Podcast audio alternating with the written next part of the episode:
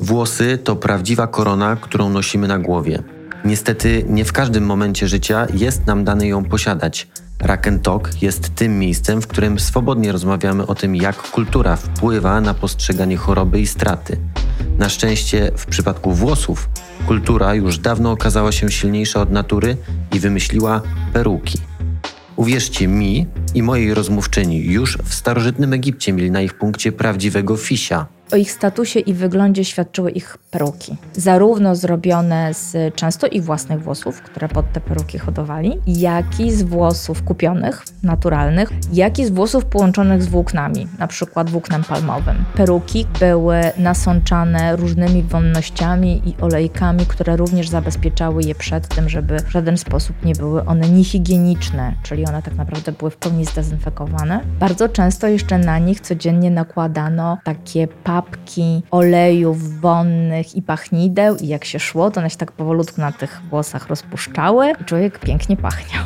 Mówi dr Anna Maria Zarychta, teoretyk kultury wizualnej z Państwowej Wyższej Szkoły Filmowej, Telewizyjnej i Teatralnej w Łodzi imienia Leona Schillera. W trakcie rozmowy usłyszycie wypowiedzi bohaterek kampanii Zbieram na włosy. Wszystkie wypowiedzi i zdjęcia możecie znaleźć na Facebooku i Instagramie Fundacji Rock'n'Roll Wygraj Życie. Nazywam się Mateusz Luft, a to jest podcast Rock Talk Fundacji Rock Roll.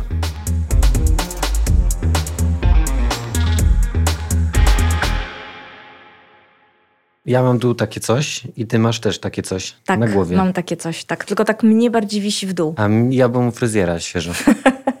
to tak tutaj, ale trochę się zmierzwiło nad Dobra. czułkiem. Taki loczek się tak. zrobił. Tak. Dla nas jest to naturalne. Całkowicie. Istnieje po prostu. Patrzymy na ludzi, mają te takie coś, tu wystają. Tak, mają, mają. Takie mają rosnące? nawet więcej, bo mają też w różnych miejscach, w których by też nie zawsze chcieli mieć. Na nogach, rękach.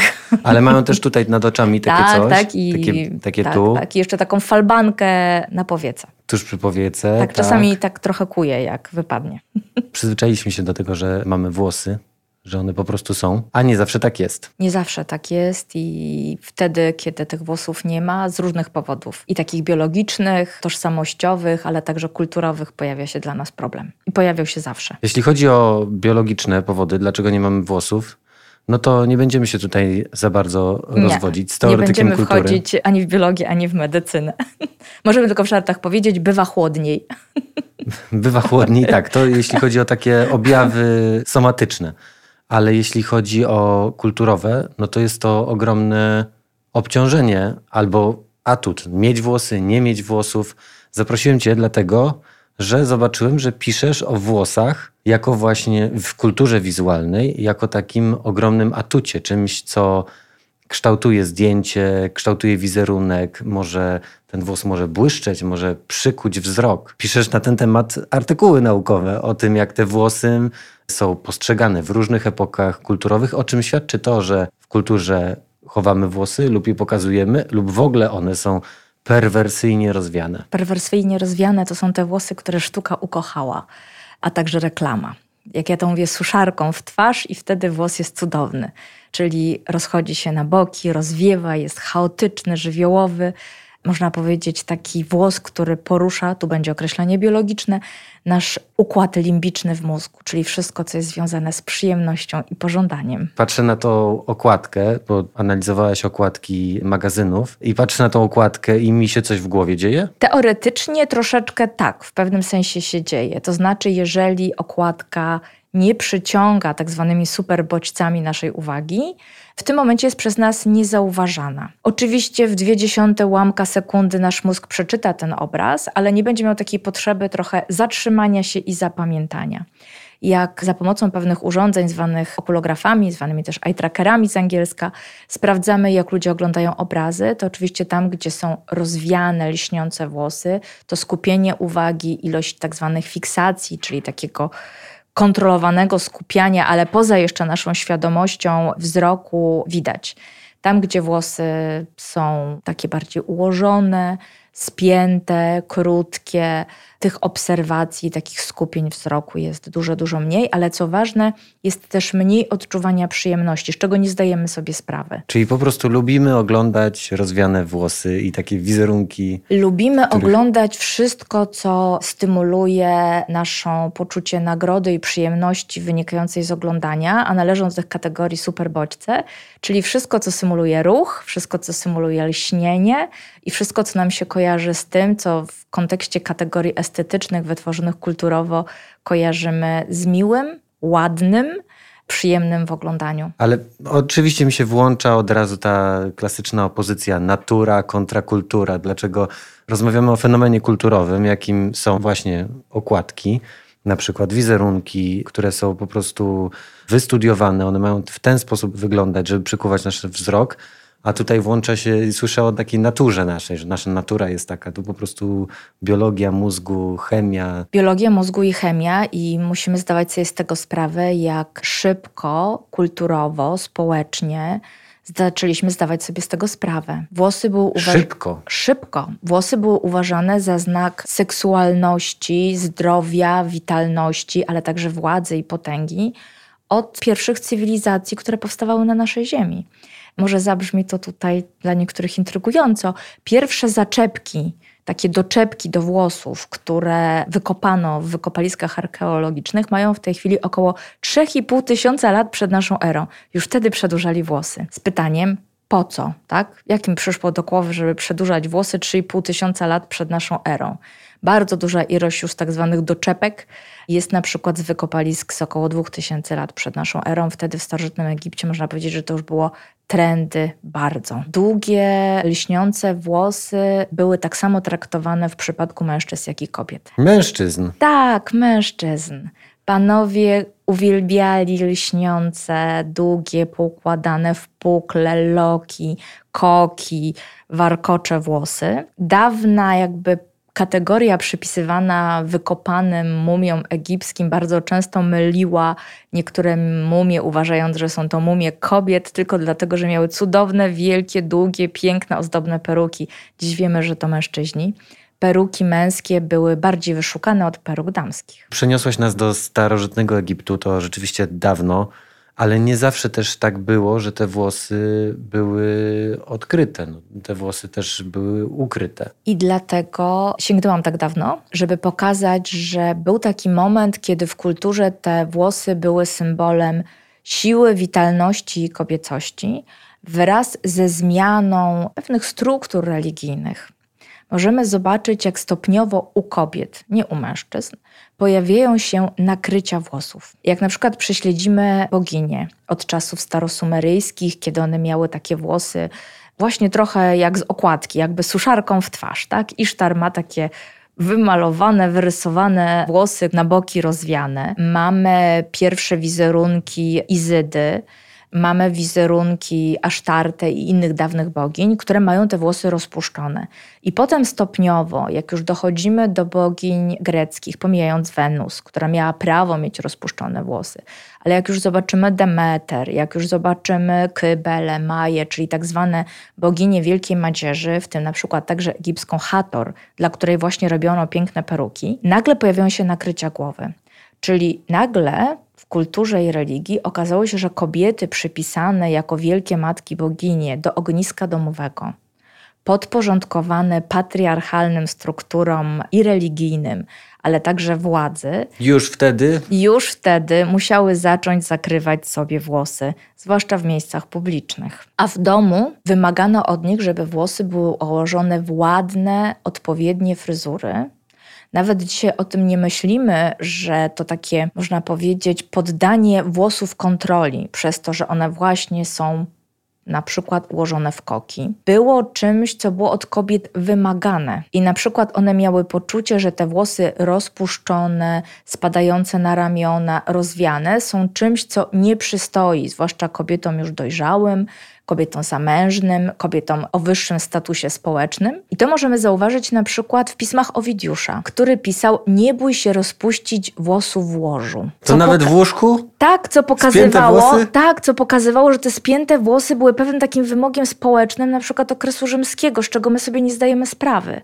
I też pisał, nie bój się rozczesywać włosy, cieszy to nasze tam serce, pewną męską porządliwość i tak dalej. I to pokazywało nam i uświadamiało, w jaki sposób te włosy były w pewnym momencie tak społecznie korygowane. Miało być ich publicznie za bardzo nie widać, a nawet w takich sytuacjach domowych były związane z tym, że były poddane kontroli. Natomiast te włosy żywiołowe, rozwiane, pełne takiego szaleństwa i swobody, były przypisywane albo scenom erotycznym, albo scenom szaleństwa. Czyli na przykład bachantki w czasie obchodów ku czci Dionizosa występowały z rozpuszczonymi, rozwianymi włosami, ale to był objaw ich szaleństwa, szalonego tańca, tańca często związanego także z takimi no, elementami, które dzisiaj nie przychodzą nam do głowy, ale niesienia w rękach kawałków porozdzieranych zwierząt, opryskiwania się krwią. I to było takie szaleństwo, szaleństwo. I dlatego. I w po... takiej sytuacji dopiero włosy to można rozpuścić. Tak, w takiej, sy- w takiej sytuacji wolno włosy rozpuścić. Jak już Jeszcze krew się leje, wolno te włosy rozpuścić, jak się jest meduzą i ma się tam dodatkowo węże. Można te włosy rozpuścić, jak się jest którąś z demonicznych postaci ala Lilith, co to duszę wysysa. Można je rozpuścić, jak się jest eryniami albo różnymi postaciami demonów, które osaczają biednych mężczyzn. Można je rozpuścić, jak się jest polującą Dianą, która czyha na mężczyzn. Tak, tym postaciom wolno było rozpuszczać włosy. Ale to były wszystko postacie demoniczne. I potem ładnie widzimy, jak to przeewoluowało wyobrażenia postaci demonicznych, czarownic, wampirzyc, strzyk, wszystkich naszych legendach, opowieściach, wizualizacjach, także w naszej kulturze europejskiej i jak bardzo sięgało to też takich ewolucyjnych zmian w rozumieniu włosów jako pewnego społecznego komunikatu, także już w czasach starożytnych. Społecznego komunikatu, że tutaj jest jakieś szaleństwo, coś odbiegającego od reguły, czyli one powinny być nienaturalnie spięte, bo wtedy. Powinny są... być nienaturalnie spięte lub zakryte. Wtedy mówiły o skromności, dojrzałości, ale także dostosowania się do społecznych reguł. Odkrycie włosów mogło być związane jeszcze z rozpaczą, z symbolicznym rwaniem włosów z głowy. Rwanie włosów. Chyba z... faktycznym rwaniem włosów z głowy. W przypadku płaczek faktycznym płacili im za to. W przypadku innych osób czasami takim jednak trochę symbolicznym powiedzonkiem o rwaniu włosów z głowy, ale co jest ważne, tym gestem takiej rozpaczy i na przykład rozpaczy powiązanej z pokutą było obcinanie i golenie włosów. Czyli nie tylko rwanie włosów z głowy, które widzimy na przykład na rysunkach i reliefach starożytnego Egiptu, już w tym okresie rwano włosy z głowy. Później ten motyw z rwaniem włosów z głowy i płaczek mamy na przykład u plemion semickich w kulturze judaistycznej. Pojawia się także w motywach płaczek obecnych u nas w naszej kulturze, także tutaj europejskiej, zwłaszcza w tych Europy Środkowo-Wschodniej i Wschodniej. I w tym momencie pojawia się również motyw tego obcinania włosów. Ale samo pozbywanie kobiet włosów było już elementem bardzo opresywnym, czyli wiązało się z karą. Czyli ktoś musiał im obciąć te włosy. Lub zmusić je do obcięcia tych włosów lub ogolenia. Była to rodzaj opresji, był to zawsze element kary, element pokuty, element społecznego odrzucenia, wyłączenia poza margines społeczny wskazujący na popełnienie jakiegoś rodzaju, no nazwijmy to grzechu lub przewiny społecznej. Oczywiście pomijam tutaj kwestie związane z starożytnym Egiptem, gdzie wiele osób, zwłaszcza z wyższych grup społecznych, ale także osób, które było na to stać, bo dotyczyło to także na przykład osób zajmujących się handlem, urzędników. Wszyscy mieli ogolone głowy lub bardzo krótko obcięte. Natomiast to ten, był luksus. To był luksus, dlatego że walczyli w ten sposób z kwestiami higienicznymi. Natomiast o ich statusie i wyglądzie świadczyły ich peruki. Zarówno zrobione z często ich własnych włosów, które pod te peruki hodowali, jak i z włosów kupionych, naturalnych od różnych osób, jak i z włosów połączonych z włóknami, na przykład włóknem palmowym. Wszystko zależało od tego, na co nas było stać w tamtych czasach. I ta peruka świadczyła o tym statusie, natomiast włosy pod perukami były króciutko obcięte lub ogolone, naprawdę ze względów higienicznych. Mieszkańcy starożytnego Egiptu bardzo o swoją higienę dbali. Myli się kilka razy dziennie, mieli całkowicie wydepilowane ciało, obcięte na krótko lub ogolone włosy i peruki, które były nasączane różnymi wonnościami i olejkami, które również zabezpieczały je przed tym, żeby w żaden sposób nie były one niehigieniczne, czyli one tak naprawdę były w pełni zdezynfekowane. Bardzo często jeszcze na nich codziennie nakładano takie papki olejów wonnych i pachnideł i jak się szło, to one się tak powolutku na tych włosach rozpuszczały i człowiek pięknie pachniał. Jak słucham tych wszystkich historii, to z jednej strony rozumiem, dlaczego włosy są tak postrzegane w naszej kulturze. Tak głęboko mamy to wbudowane w siebie, że włosy to zdrowie, że one właśnie muszą błyszczeć, że może to tysiąclecia po prostu naszych przodków nas nauczyły Dokładnie. tego, żeby oglądać te te włosy Dokładnie, bujne? to są tysiąclecia bujne, lśniące, miękkie. Takie określenia pojawiają się już w tekstach starożytnych. Ważnym elementem było też liśnienie, z którego zdawali sobie sprawę, że przyciąga nasz wzrok. W przypadku włosów świadczy o zdrowiu, ale samo lśnienie powiązane również z tym, że te włosy nacierano olejkami, żeby bardziej lśniły, wplatano w nie klejnoty, srebrne i złote nitki, spirale złote, elementy, które dodatkowo podkreślało lśnienie i błyszczenie. Co ciekawe, zdawali sobie sprawę z tego, że lśnienie przyciąga nasz wzrok, naszą uwagę i sprawia nam przyjemność. Dzisiaj wiemy, że bardzo pobudza nasz mózg. Mamy taki mózg sroczki, jak się świeci, na pewno obejrzymy. To od razu. Absolutnie od razu, chociaż nie zdajemy sobie z tego sprawy. Takie badania wskazujące między innymi, jak oglądamy wszystko, co lśni, prowadził profesor Piotr Francuz, między innymi na obrazach w łazienkach warszawskich, gdzie osoby oglądające obrazy nie zdawały sobie sprawy, ile czasu poświęciły na wszystko, co pozorowało, że lśni, łącznie z sierścią zwierząt, koni, psów, właśnie liśniących włosów, klejnotów, elementów metalowych, które symulowały, że błyszczą. Nie mieli świadomości, jak często wzrok ich się fiksował na wszystkim, czyli tak skupiał na wszystkim, co jest błyszczące. Starożytni zdawali sobie z tego sprawę. Ale dlatego, że wydawało się, że to jest ruch, czy że to. Że nie, że to jest lśnienie. Mie... Lśnienie jest kolejnym takim super bodźcem. Warto tutaj podkreślić, że naprawdę starożytni, wyznając kult bogini Tei, bogini wzroku, jasnego nieba i bogini lśnienia, pisali o tym: Tejo, przez ciebie kochamy wszystko, co lśni. I zdawali sobie z tego sprawę. Tak? czyli rozumieli, w jaki sposób ten błysk przyciąga naszą uwagę. Stąd nasz pociąg do metali szlachetnych, do wszystkich błyszczących kamieni szlachetnych czy półszlachetnych, ale także nasz zachwyt nad przybijającymi się promieniami słońca przez chmury, czy lśnieniem słońca na wodzie. I naprawdę zaobserwowali to, opisywali, nie nazywali tak, jak my dzisiaj nazywamy superbodźcem. Niektórzy twierdzą, że za to odpowiada ten nasz tak zwany mózg pierwotny, tak samo jak za obserwację wszystkiego, co się rusza. Więc można powiedzieć, że skręcone, symulujące ruch, rozwiane i do tego lśniące włosy to dwa super bodźce, które przyciągają naszą uwagę. Rozmawiamy o tym, ja zaczynam rozumieć, w jaki sposób te nasze bardzo pierwotne mechanizmy rozumieją właśnie lśnienie, włosy, ale równocześnie przecież w naszej współczesnej kulturze, czy patrząc na to szerzej z ostatniego stulecia, to włosy po pierwsze nie zawsze były odkryte, nie zawsze w ten sposób wyglądała też kultura popularna, że właśnie te rozwiane włosy były wszędzie eksponowane, ale też nasza kultura wielokrotnie przerabiała te włosy, właśnie widząc piękno w braku włosów grając tym, że włosy są, że włosów nie ma. Z brakiem włosów jako takiego estetycznego, silnego bodźca, to tutaj bym nie ryzykowała. On zaczął być interesujący w takim dyskursie pewnej, można powiedzieć, przekory wizualnej, tak? Mamy świadomość, że odchodzimy od pewnych schematów i wtedy staje się dla nas interesujące, ale niekoniecznie piękne, estetyczne i pobudzające ten taki nasz mózg, bym to właśnie określiła pierwotny. Bardziej w tym momencie wchodzimy w kwestię takiej wiedzy i rozumienia zmian kulturowych. Natomiast tak, włosy zakrywaliśmy. Próbowaliśmy jakoś uporządkować bardzo, bardzo długo, bo często z nas nie zdaje sobie sprawy, skąd zwyczaj oczepin na ślubach. To obrządek związany z obcięciem warkocza panny młodej, ona musiała przed tym obrządkiem uciekać.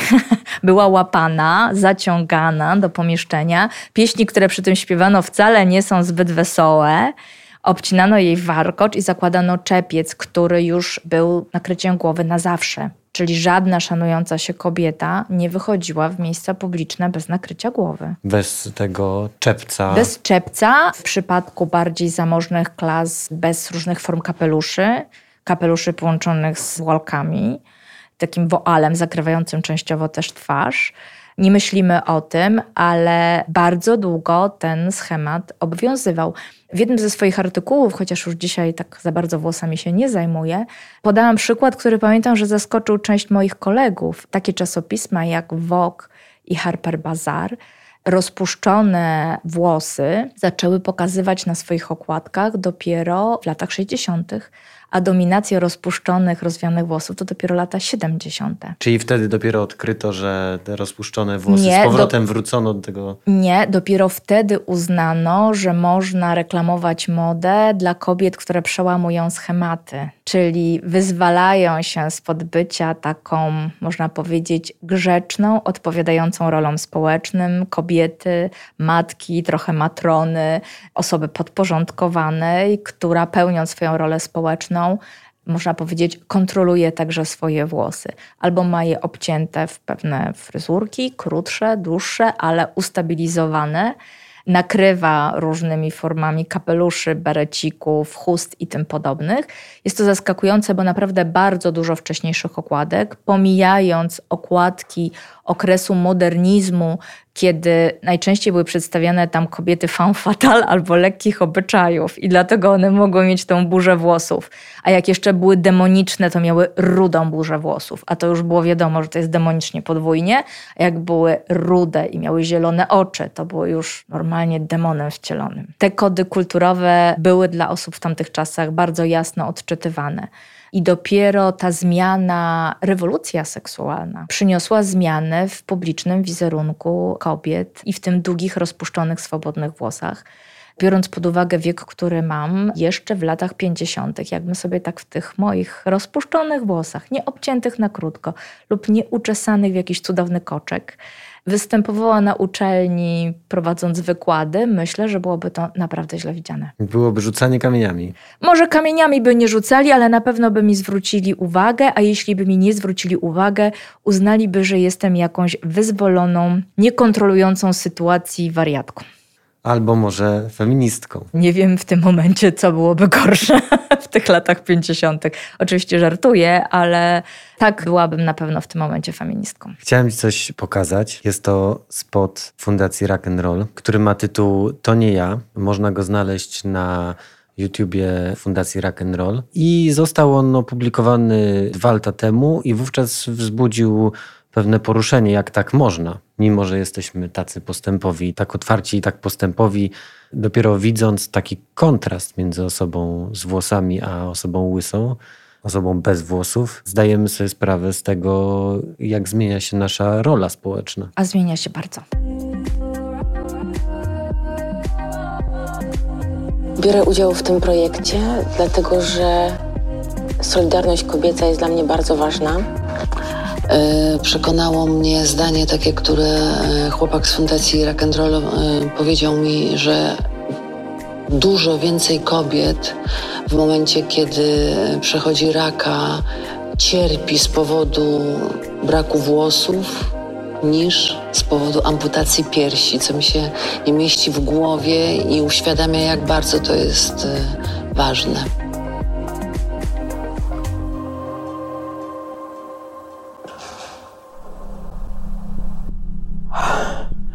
No to dziwne z tymi włosami, bo rzeczywiście y, one wydaje się, że czasami są nawet króciutkie, albo że, że się za nimi no, w pewnym sensie chowamy, a tutaj czuję się jakbym była cała taka goła, obnażona, więc to myślę jest y, jakieś takie dojmujące. No, to nie jest widok, który, którego się spodziewałam. Szczerze mówiąc, tak jak ja na, patrzę teraz na siebie, to jedyne o czym myślę, to myślę o tym, że nie chciałabym, żeby ktoś mnie taką widział. To jest moje odczucie pierwsze. Już widząc i też wiedząc, dlaczego tu jesteśmy, to się od razu jednak myśli o tych osobach, które tego potrzebują, potrzebują tych perłuk, żeby żeby było im łatwiej, bo na pewno tak nie jest łatwo. I co teraz? No i teraz tak zwany szok kulturowy, ale także tożsamościowy. Nie widzimy siebie. Patrzysz na swoje odbicie w lustrze bez włosów? Wiem, jakie to jest trudne przeżycie, nie z własnego doświadczenia, ale z doświadczenia mojej mamy. także moich znajomych, dla których utrata włosów była naprawdę czymś straszliwym, bardzo trudnym do takiego emocjonalnego przetrwania. I jak tutaj padło w tej kampanii sformułowanie, że wydawało się straszniejsze utrata włosów niż amputacja piersi, coś w tym przeżyciu naprawdę jest prawdziwego.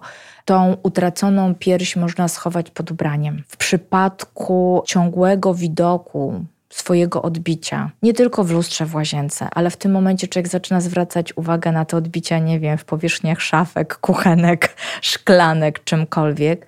Głowa pozbawiona włosów przestaje być nasza, staje się czymś obcym. Widzimy innego obcego, i musimy zdawać sobie sprawę, że to nasze takie przeżycie związane z nieakceptacją jest czymś, co właśnie wiązało się z pojawieniem się już w czasach starożytnych tej kary hańby przez ogolenie włosów. Dosłownie używano określenia, że jest to wstrętne w szczególności w przypadku kobiet. Dzisiaj nie myślimy o tym, że również mężczyźni, którzy wiemy, że łysieją i zdarzało się tak oczywiście tak samo w starożytności, też nosili peruki, ponieważ też nie byli w stanie siebie zaakceptować bez włosów. I było to dla nich przeżycie. Dzisiaj nie myślimy w tym kontekście aż tak bardzo.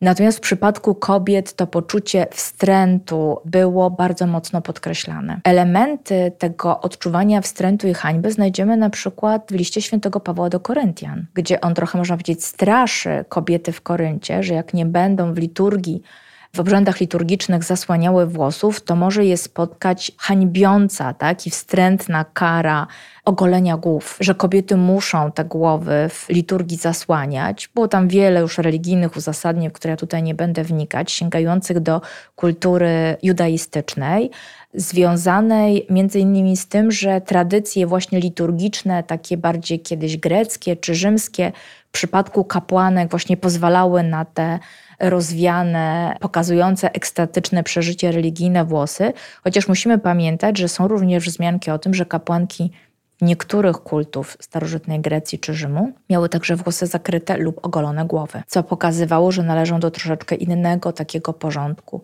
Musimy pamiętać, że ta kara ogolonych głów pojawiała się w kulturze europejskiej bardzo często była karą na czarownicę, którym kolono głowy, twierdząc, że również pozbawia się jej w ten sposób mocy czarownic i mocy szatana. Golono głowy kobietom, które uznano, że cudzołożyły. Golono głowy za różne formy kar i przewinień społecznych, które uznawano w tamtych czasach za nieakceptowalne.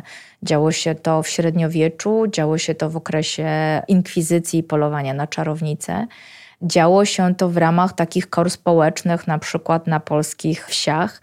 Działo się to w sytuacji, w której na przykład najpierw Niemcy golili głowy kobietom, które związały się z mężczyznami nieodpowiedniego pochodzenia, a później różne grupy społeczne czy w różnych państwach golono głowy kobietom, które związały się z okupantem niemieckim. I to jest też to poczucie kary, tak? to ogolenie, tak? golenie głów więźniów, osób znajdujących się w obozach, łagrach.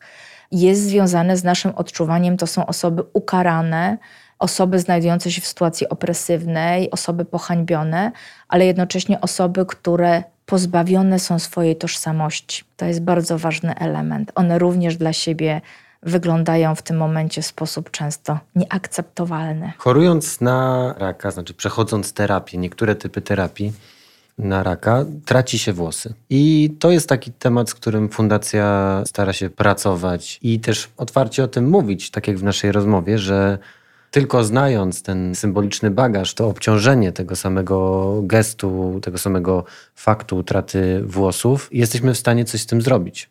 No bo, bo, tylko wtedy jesteśmy w stanie sobie uświadomić, jak bardzo jest to w nas wewnątrz drukowane, a osoby, które utraciły włosy przy takiej okazji, z innego powodu je mhm. utraciły, tak? No nie z powodu kary przecież. Nie, nie, absolutnie nie z powodu e... kary, ale odczucie to zaburzenia tożsamości i takiej wewnętrznej nieakceptowalności też się pojawia, tak? Ta kara miała być wtedy nie tylko kiedyś znakiem społecznym, ale także takim poczuciem, że ta osoba, która widzi sama siebie, no nie akceptuje siebie w takim wyglądzie traci postrzeganie. Tak, ale traci też w pewnym sensie samego siebie przed samym sobą. W własnych oczach. Tak, Chciałem w własnych oczach. ci puścić takie, fundacja zbierała świadectwa od osób, które właśnie utraciły te włosy i, i miały peruki. Specyficzne bardzo tym razem. Weronika opowiada o tym, jak się czuje kobieta, kiedy traci włosy w wyniku leczenia. W momencie, kiedy tracimy włosy nie z własnej woli, tylko w wyniku jakiejś choroby bądź jakiegoś wypadku czy czegokolwiek, to jest tak traumatyczne przeżycie, tak ciężkie, że ciężko jest nawet ubrać to w słowa, ciężko jest o tym opowiadać. Człowiek czuje się wtedy, kobieta się czuje po prostu odczłowieczona. Dla mnie to było coś bardzo traumatycznego. Ona używa nawet mocniejszych słów niż ty użyłaś teraz, no bo ona się czuje... Odczłowieczona, tak. To już jest taka, może być skrajny przypadek utraty swojej tożsamości. Ja też pamiętam dla mnie takie przerażające trochę doświadczenie, jak w wyniku ciężkiego wypadku, później choroby, terapii, jedna z naszych studentek, już absolwentka Marta Zgierska, też straciła włosy. Zrobiła taki projekt artystyczny, w którym jedną z fotografii była kulka, którą zrobiła z włosów, które jej wypadały. Nie wiem, ale do dziś mam takie poczucie takiej jakiejś traumatyczności w ogóle zobaczenia tej sytuacji. Nasze absolwentki też robiły różne działania performatywne, w których pokazując sytuację kobiet, zmianę wyglądu, takie poczucie traumy, goliły sobie włosy, mówiąc o tym, jak wygląda Wenus bez włosów, tak? Albo Olimpia Kozyry, która tych włosów w tym momencie nie ma. Akurat y, badaliśmy eye trackerami. Jedna z naszych pracownic, Dagna Kidoń, przebadała między innymi fotografię, na której jest Kozyra bez włosów i na przykład wielu mężczyzn absolutnie tego wizerunku nie akceptowało i używali słowa, że wygląda to wstrętnie. Tak? Musimy sobie zdawać sprawę z tego, że również w tym momencie, nawet społecznie nie do końca uświadamiając sobie tego, jakie są wyniki badań i co ktoś w historii powiedział, napisał lub jak w historii pewne tradycje wyglądały, odbieramy ten rodzaj reakcji społecznych, przeglądamy się w oczach innych i przeglądamy się w oczach samych siebie. I jest to dla nas bardzo trudne do zaakceptowania i naprawdę jest to przeżycie z poziomu przeżycia traumatycznego. Posłuchajmy też Oli, która podzieliła się z rock'n'rollem swoim takim świadectwem przy okazji tej samej sesji fotograficznej, swoim świadectwem, jak właśnie ona się czuła, gdy traciła włosy i jak też te włosy goliła systematycznie. Po drugiej chemioterapii włosy mi zaczęły tak intensywnie wypadać, że obcięłam je znowu. Po czym po raz trzeci obcięłam je już tak całkiem na krótko, ponieważ właściwie nie mogłam nawet spokojnie siedzieć przy stole, bo wystarczyło, że się nad nim nachyliłam i te włosy już mi zaczynały spadać. Nie mogłam w ogóle dotknąć głowy. I to nie wyglądało też ani dobrze dla osób w moim otoczeniu, ani ja się nie czułam z tym dobrze.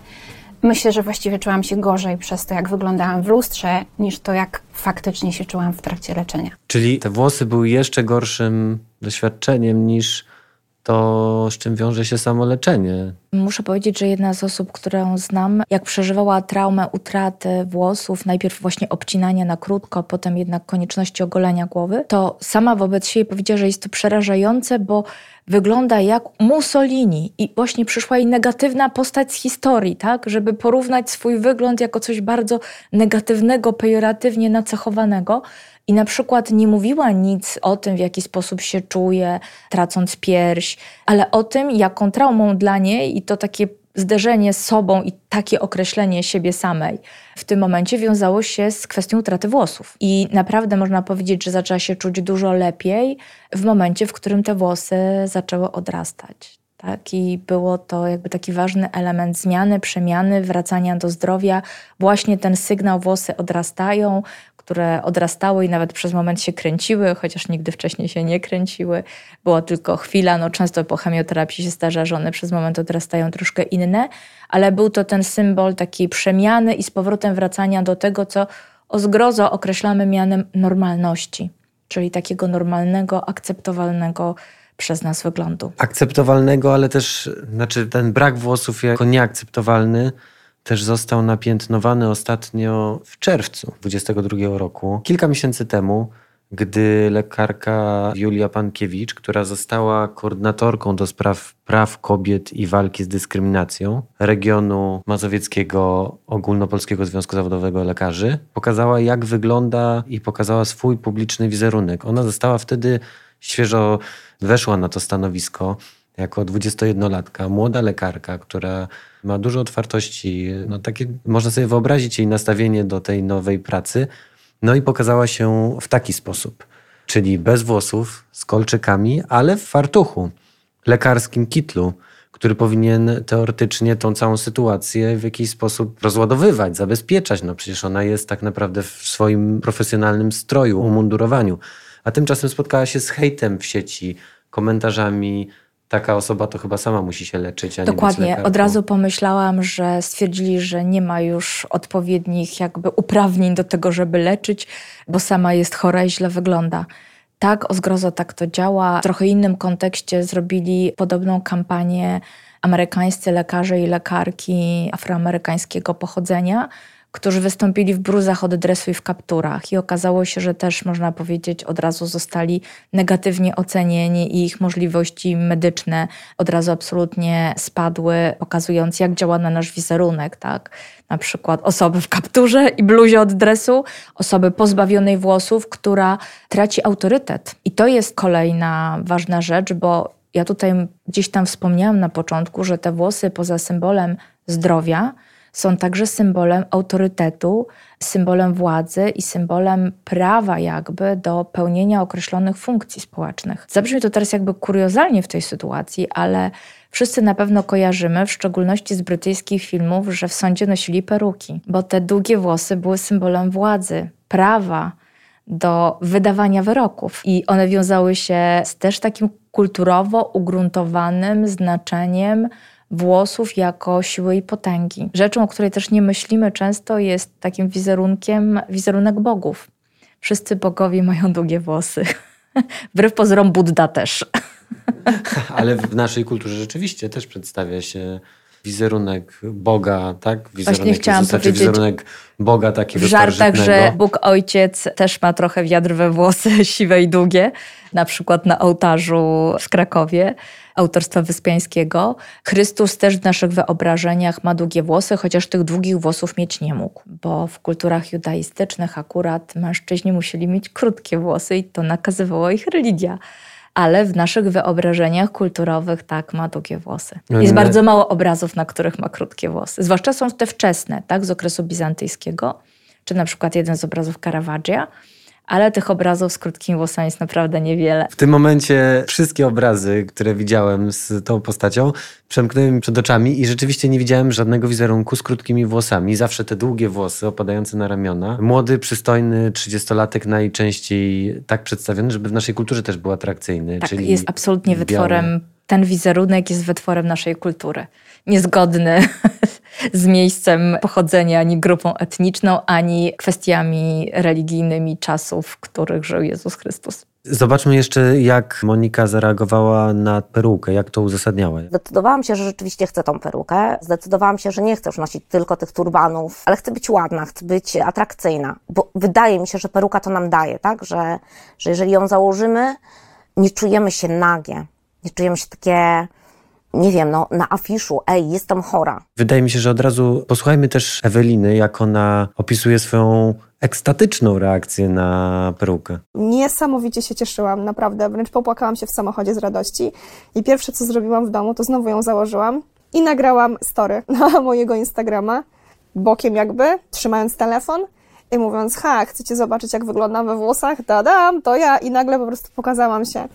To było niesamowite, jak ja sobie to odtwarzałam 50 tysięcy razy w ciągu dnia i widziałam ten uśmiech, że nagle ja mam włosy, że mogę wyglądać inaczej, albo włosy, no, w moim przypadku odgrywały naprawdę dużą rolę. Jak u każdej osoby odgrywają dużą rolę, od razu mi się przypomina sytuacja jednej z pań profesor, która chorowała, straciła włosy w czasie chemioterapii. Przyjeżdżała, dalej prowadziła wykłady i zajęcia i słynęła z tego, że miała cały zestaw różnych fajnych peruk, bardzo pasujących do jej urody, ale to był też taki moment czasami, nie wiem, nawet to głupio powiedzieć, jakiegoś takiego elementu zazdrości, ale fajnie wygląda w tej różowawej, tak? A za trzy dni jest i ma kasztanową o innych lokach. I wszyscy tak pomyśleli, wow, ale fajnie. Może też spróbujemy jakąś perukę wcisnąć, nawet jak nie potrzebujemy, żeby w taki zaskakujący sposób, ale pozytywny, zmienić swój wizerunek i zagrać swoim wyglądem. Tak, dla nas wszystkich jest to ważne i wszyscy zwracaliśmy w pozytywny sposób uwagę na jej peruki, z takim poczuciem, jak fajnie i dobrze to wygląda. I widzieliśmy, że nasz zachwyt, nasze komplementy do jej wyglądu sprawiły jej przyjemność, dawały radość i dawały taką moc walki i dobrego samopoczucia. Jak tracimy te włosy i tracimy ten atrybut takiej mocy, sprawczości, tracimy tą społeczną naszą twarz, tą społeczną rolę, to nas niestety też subiektywnie jest to odczuwane jako wykluczenie ze społeczeństwa. Przywracamy te właśnie i co my przywracamy? Przywracamy czasem, przywracamy jakąś czapkę, coś, co ma zakrywać brak tych włosów, że widać, że tych włosów nie ma, ale nie widać tej głowy bez włosów. Natomiast z tych doświadczeń fundacji i dlatego też robią te peruki i ten cały program cieszy się takim powodzeniem, że te włosy okazują się takim, odzyskanie włosów, nawet sztucznych, tak, czy naturalnych włosów, nawet pozyskanych od kogoś, okazuje się takim momentem przywracającym w ogóle normalność, przywracającym jakiś taki błysk, właśnie to błyszczenie, chociaż na chwilę, albo nawet nie na chwilę, osobom, które są chore, no, zanurzone w jakiejś takiej szarości tej terapii. Musimy pamiętać o tym, że włosy, czy sztuczne, czy peruki zrobione z naturalnych włosów, układają się do naszej twarzy. W pewnym sensie żyją z naszą głową. Są czymś naturalnym. One właśnie powiewają na wietrze. Możemy je naturalnym gestem zarzucić do tyłu czy do przodu. One mają kosmyki, one mają sobie życie, mają ruch, mają luśnienie. Mają to wszystko, czego nie mają rzeczy, które maskują i skrywają tak? Kiedy skrywamy pod czapką, to ukrywamy brak włosów. Kiedy mamy perukę, tak naprawdę mamy jeden z podstawowych biologicznych, wizerunkowych elementów związanych z naszym wyglądem i tożsamością. Jesteśmy bliżej tego wszystkiego, co zarówno znaczące dla nas w obszarze natury, jak i znaczący w obszarze kultury. I dlatego zawsze będziemy się lepiej czuć z włosami. Jakimikolwiek. Nawet. Jakimikolwiek. Chociaż tych nie zamieniłbym na, na swojej głowie. Większość z nas nie zamieniłaby, chociaż są osoby, które lubią nosić peruki, chociaż nie straciły włosów, ale większość z nas nie, nie zamieniłaby swoich naturalnych włosów na peruki, ale natomiast gdyby nie miała wyjścia, przypuszczam, że większość z nas jakoś by próbowała te peruki używać, lub w przypadku mężczyzn, no niektórzy panowie też długo się nie mogą pogodzić i jakoś maskują różnymi zaczeskami, próbą przeszczepu włosów czy innych walk o to, żeby jak najdłużej te włosy na swojej głowie zachować. Zdrowy przerywnik reklamowy. Jedz to, co rozumiesz. Im prostszy skład, tym lepszy. Więcej roślin, mniej mięsa. Ciesz się jedzeniem. Weź do głowy i bądź zdrowy. rockandroll.pl Niesamowity jest to. Twoja wiedza na temat włosów zamierzchłych czasów. Nawet nie spodziewałem się, że to jest aż taki duży temat. To jest bardzo duży temat i ostatnio zrobił się w archeologii dosyć modny, dlatego że zaczęto się interesować tymi perukami, włosami, zaczęto doceniać ich jakby odkrywanie i badanie pod wieloma względami, takimi, że z włosów archeologii można wyczytać status społeczny, regiony, z których te osoby pochodzą, a nawet wykonywane zawody, bo no, służą do wszystkich badań genetycznych, tak? kiedy się ignorowano Zachwycano się tymi perukami, ich właśnie statusem społecznym, na które wskazują. Zaczęto robić badania tak, nad tymi perukami. Kiedyś też zorientowano, że te niektóre peruki były męskie, im bardziej były strojne, tym bardziej należały do mężczyzn, co na przykład archeologów zaskoczyło i nawet stanowiło taki rodzaj kłótni na konferencjach, tak, w których uznano, że to niemożliwe, że to mogą być męskie peruki. Prawda? Wojownik Żaden nie mógł czegoś takiego mieć na głowie. Okazało się, że tak jak najbardziej wojownicy mieli strojne peruki, niektórzy na głowach i się nimi bardzo szczycili. Mieli je także w swoich grobowcach i także mieli zapasowe w pudełkach. Może może właśnie na wszelki wypadek. Tak, w pięknych pudełkach zdobnych zapasowe peruki były także w grobowcu Tutenchamona. Jakoś nikt nie mówi. Mówią o różnych skarbach, klejnotach i różnych rzeczach. Nie mówią, że zapasowe peruki były w pięknych pudłach pochowane na wszelki wypadek. Mieli różne peruki, od włosów długich do pasa, po włosy 50 cm, po peruki z krótkimi włosami. Ale gdy rozmawiamy właśnie o perukach w pudełkach, Ola, Weronika, Monika i Ewelina, które uczestniczyły w tej sesji fotograficznej, też miały niesamowite, spektakularne peruki, które same by się nadawały do pudełek. No widzę tutaj piękny barok. Ta peruka chyba akurat jest zrobiona z takich do czyszczenia ostrych tak, metalowych tak, tak. To jest ten taki y, szczotek. metalowy, metalowy Brzeszczot. jakieś takie metalowe czyściki patelni. Tak, Drewniana. ale wyszło, wyszło bardzo barokowo. Oj, drewniana, tak już bym tutaj powiedziała, jakbym tak miała pójść w sztukę, że ta drewniana tak bardziej gotyk. Futurystyczna Tu jedna, jest futurystyczna, tak, tak. Taki złożona z bierek. mhm. Bałbym się ruszyć głową. No i wełniana wełna, taka. wełna. Ale tutaj wełna też idzie w takim kierunku, powiedziałabym, koniec baroku, oświecenie. Trudno byłoby się z tym ukryć na ulicy. Trudno byłoby się ukryć na ulicy, potrzebne było duże pudełko. Na peruki w starożytnym Egipcie też było potrzebne duże pudełko. I musimy pamiętać, że włosy w starożytnym Egipcie w handlu, na przykład w cennikach, które znaleziono, były na trzecim miejscu po złocie i pachnidłach. Można było gromadzić je jako majątek. Tak, można było je gromadzić jako majątek. One były kupowane, łączone w grupy ze względu na kolory, na długość. Potem były normalnym towarem handlowym, bardzo cennym, ponieważ wszyscy, nawet osoby takie mniej zamożne, nosiły wtedy peruki. Więc był to naprawdę bardzo ważny towar, także eksportowo przywożony z innych krajów. Ale rozumiem też, że okej było mieć kilka. Tak jak ktoś, kto nosi perukę, mógłby stanąć przed lustrem i właśnie zmieniać, jak pani profesor. Tak, dokładnie zmieniali. Mieli peruki dłuższe, krótsze, mieli peruki, które się ubierało na peruki. Czyli na przykład była peruka z krótkich warkoczyków, taka długa, sięgająca za ramiona. I na to się nakładało perukę z taką burzą włosów loczków. I to była taka dwuwarstwowa peruka. Jakby jedna nie wystarczyła. Jedna nie może- wystarczyła, trzeba było mieć dwie. Może w zależności od sytuacji, aż tak dokładnie nie wiem. Wszystkie te elementy były dla nich naprawdę bardzo, bardzo ważne. Tak jak powiedziałam, że nawet w grobowcach mieli peruki na różne okazje dodatkowe i wszystkie przybory do czesania, rodzaje takich luster z tamtych czasów. Grzebienie też były ważnym takim elementem, który również dawano jako prezenty. Ozdobne. Ozdobne grzebienie albo grzebienie z sentencjami. I teraz się okazało, że najstarszym zdaniem w języku alfabetycznym, który znaleziono ostatnio na fekapaliskach, jest zdanie na grzebieniu, mówiące o tym, że żeby dobrze ten grzebień, taki kościany, służył do wyczesywania wszy z włosów, głowy i brody. Właściciela. Y, I się okazało, że to jest najstarsze w tej chwili znane dla nas zdanie napisane w języku sylabicznym. Nie wiem, czy będą pisać w podręcznikach. Dobre życzenia. Dobre życzenie, ważna kwestia, żeby wszy nie było. Ale tak reasumując, po prostu oni mieli fizia na punkcie tych włosów, Mieli- perułek. Absolutnego fizia na punkcie Czesania, włosów, na punkcie układania loczków, farbowania. Farbowali włosy, także na niebiesko. nie tylko na czarno-brązowo i rudo, ale także na niebiesko.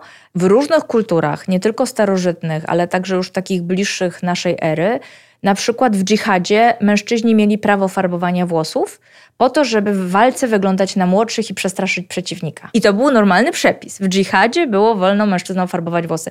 Kobietom też było wolno, ale tylko na kolory przypominające kolory naturalne, czyli czernie i brązy. Do tego używane różne Czyli formy mężczyźni chny. mogli na kolorowo, żeby Znaczy mężczyźni groźnie? nie, nie, na czarno. Mężczyźni Na mogli czarno. tylko na czarno i tylko w okresie dżihadu, bo tak to jednak nie wypadało. W przypadku starożytnego Egiptu farbowali włosy i również ukrywali siwe włosy pod zarówno perukami, jak i farbowali. Musimy kończyć. Dziękuję Tak? Ci bardzo. Dziękuję jeszcze bardzo. raz za przyjście. Już wiecie, dlaczego dla chorej kobiety największym cudem na głowie jest dobra peruka. To ona daje moc do wychodzenia z raka. Rock and Roll od wielu lat przekazuje bezpłatnie osobom w trakcie leczenia peruki z włosów naturalnych i wysokiej jakości peruki z włosów syntetycznych. Jednak pacjentek potrzebujących takiego wsparcia jest coraz więcej. Żeby dobrze pomóc, potrzebne są pieniądze. Wpłać ile możesz na rockandroll.pl ukośnik zbieram na włosy.